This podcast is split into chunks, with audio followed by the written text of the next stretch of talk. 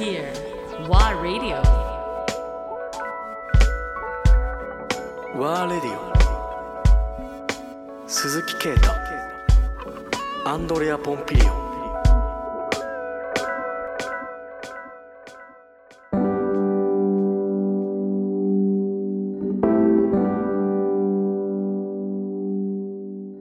どのぐらいだろう？1年ぐらい前うん。かな啓太から、うんいや実はってこういう、いやすごいすごいものがあると。で彼は、あの僕も知らなかったんだけど、まあ、こういう一緒にあの番組をやってる中でね、知ったのは彼は結局例えばデザインを起こす、その過程の中で最も重要視してる一つの要素が音なんですよ音楽。で例えば一つのプロジェクトを与えられた時に、あるいは自分がプロジェクトを何か提案する時に、まずその状況のムードっていうものをイメージして、は入っていくんですよね。でそのムードをイメージするためにその空間が与えるムードのムードからなんだろう伝わってくる音楽っていうものを彼は聞きながらどんどん入っていくっていう。うん当然まあ試行錯誤はあると思うんですけど、だからすごくその音に対するこだわりうん。だ、あるいは考え方っていうのがものすごくあって、そしたらまあこの金平さんのプロジェクトを聞いて、すごい人がいるんだよ、三重の方にっていう話になって、とにかく音にものすごいこだわって、うん。ずっと長年追求してる人がうん。実はいますと、うん。しかも彼の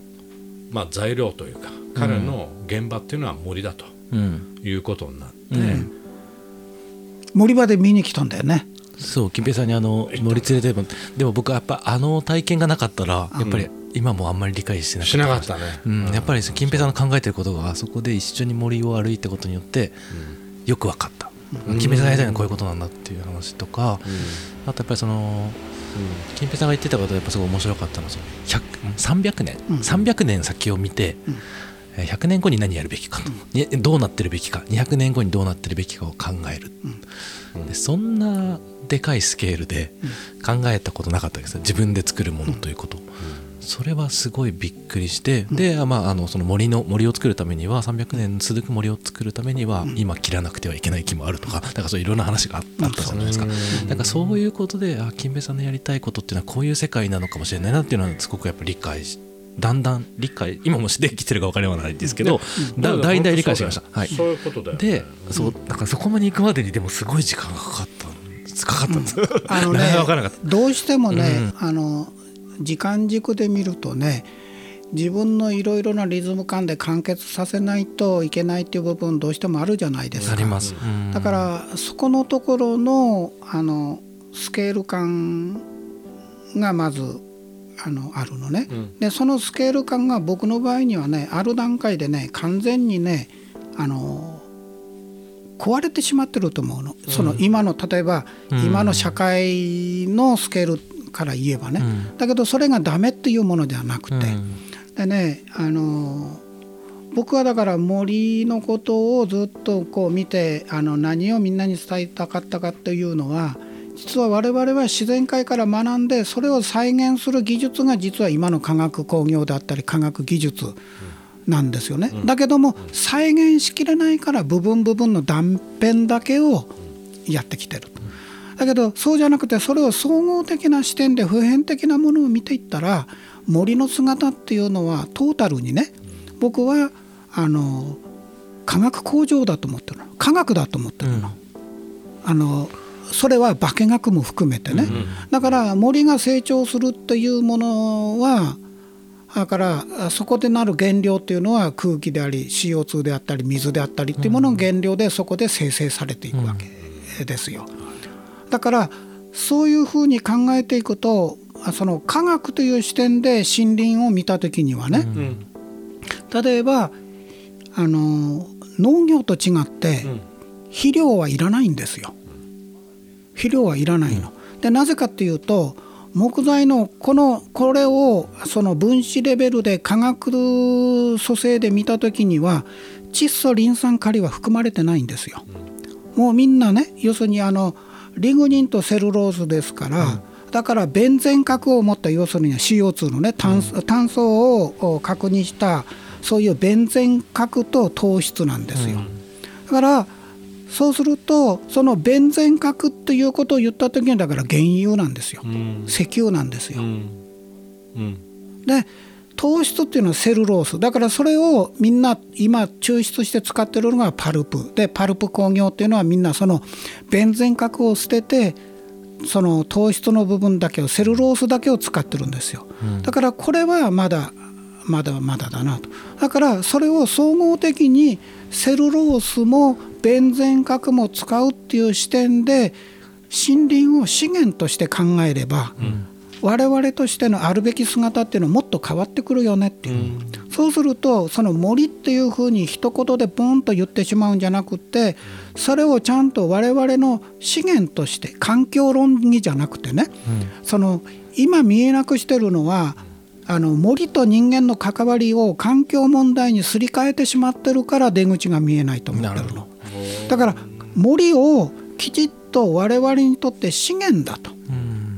いうふうに見れば資源として活用する道筋それから逆に言うと今度は環境として水空気ということを考えれば絶対に人間が手を触れてはいけない立ち入ってはいけない森っていうのがあるだからそれが例えばこの近くで言えばあの伊勢神宮の神域の原生林であったりという形でこの地域の中ではちゃんと保存されて、うん、あの時系列でずっ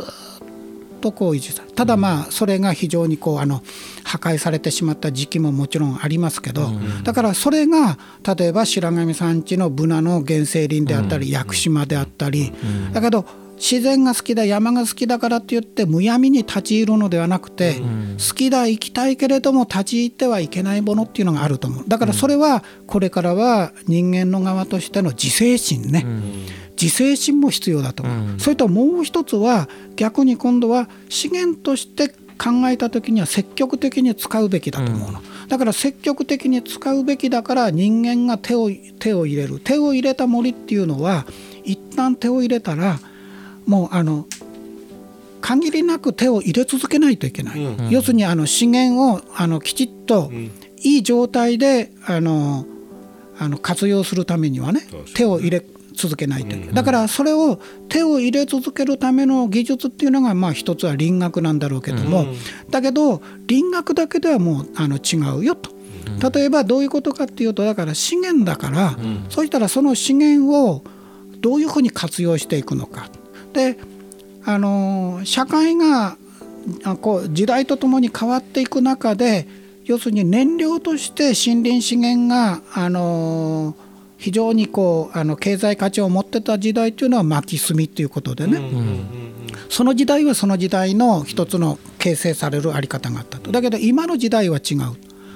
だからそうするとそれは次の時代どうなっていくかっていうともうあの明確に生きれるのはそのベンゼン核をどう使うかということになる、うん、要するにリグニンをどう使うのかということになる、うん、そうするとリグニンをそこからちゃんとあの抽出できる社会システムができればね原油の代わりになるわけ、うん、そうすると原油でも原油を持ってきただけでは化学工業にならないのね、いろいろな材料にするために化学変換をして高分子変換をしてあのいろいろなプラスチックになったり、いろんな材料に変わっていくわけ。だけど日本の場合にはすでにねそういう化学そのあの工業のコンビナートっていうのはできてるわけ、うん、で今はどちらかというとそれが負の遺産になりつつあるのね、うん、だけどそれを有効活用できると思うの、うん、要するに森林資源のそのベンゼン核そのリグニンを抽出された姿をイメージすればねだからそういう姿を共有してどうやってその技術あの改革をしていくかその科学コンビナートに森林資源をバトンタッチをするために何をここでつなぎとして作り出さないといけないかっていう論議がこれから起きるべきだと思ってる。うん、でその手前では木材を木材として使う。要するにこういうあの、えー住宅部材でもいい構造材でもいい家具でもいい、うん、いろんな形で使うというのは木材を形のあるものとして使う、うん、だけどそれは形のあるものは繰り返し使う中であの使えるうちは使い切っていく。使えなくなった時にそれを次の姿に回す最後の手段が僕はそういうそのリグニンとセルロースに分離をしてでその次の姿が CO2 に戻して大気に戻すっていう姿だと僕は思うの。だけどそれは今いきなりバイオマス発電っていってね山で切った木をそのままチップにして燃やして発電。だからここがね我々のまだ思考の未熟さだと思ってるの。だからそこに至る過程でこの中間でやるべきことを僕たちはもっともっとやっていくべきじゃないかなっていうふうに思ってるのね。だから時代時代でそこで社会経済にかなった形っていうのをね常にやっぱり生み出されてきたんだけども、今はどちらかというとそこのところをおろそかにしてるから、あの研究開発をね、だからそれが次我々が目指してやっていくべきこと。だから目の前で自分がやってそれが自分に経済的に見返りが得られる得られないというあのことにあまり固執せずに、あのやっぱりそのあの地球規模で見た時には共有する考え方としてね、やっぱりあのそういうものは形成されるべきだと思う。さっきあのまさにおっしゃったことで金平さんが、やっぱり一つのきっかけとしてはこのコロナの時代に日本だけでなく世界中がなっているっていう、だから全員人類が共有している問題、だけど気が付いてきてる人たちが点と点とつながってって、やっぱ共有する価値観だったり考え方、やっぱりこういう生き方じゃなかったねっていう気が付きも含めて、だからそれが一気に来てるでしょ？一気に来てる。で特にね僕はね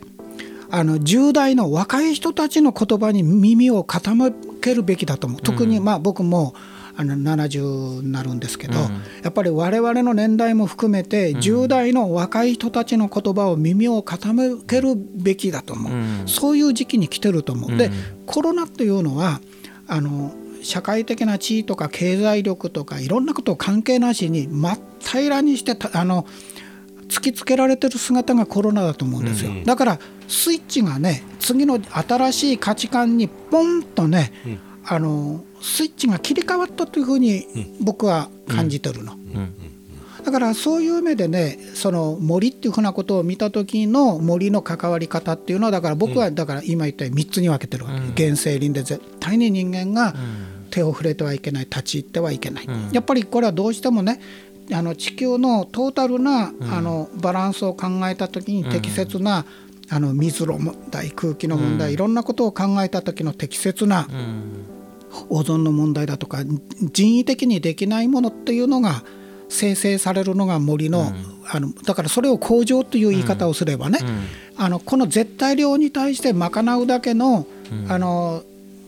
そういう装置っていうのは残すべきなんですよ。それからもう一つ資源として活用するための日本で言えばあの人工的に植林をした森林になりますけどだからそういったものから得られるものについてはそれを資源としてどういうふうに化学工業を含めて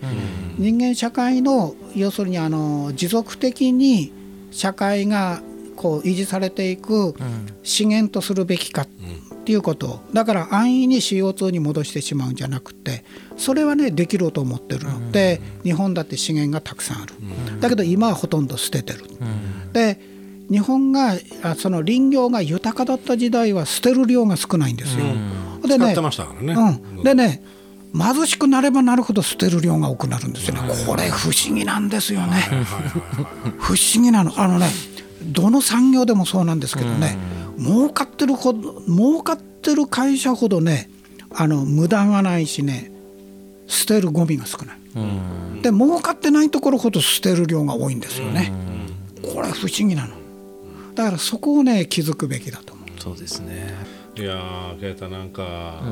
シリーズもので金平さんにたまんない会いに来る来ないと。僕今日そうですね。ぼ僕今話聞きたからいろいろあの聞きたいこといっぱいあるんですけど、うん。ああるんですけど何も聞けずに このまま終わっちゃうでしょ？だからぜひ金平さんもし差し支えなければ定期的にちょっと我金々平ツアーを。うん、来るような形でも。はい、だからね、いやだから僕知ってる人はね、みんなね、あのもう半分呆れてね、あのいろいろ言うんですけどね、強制あのスイッチのね強制ダウンがなんか要するにポンと強制的にね、ブレーカーを落とさなかったらね、エンドレスにね、喋るよともうもう一晩でもね、金平さんと。いい時間。ありがとうございます。本当に。あ今日はどうもありがとうございました。はい。次回森に森編森いいね。連れてってください。夏の森いいですね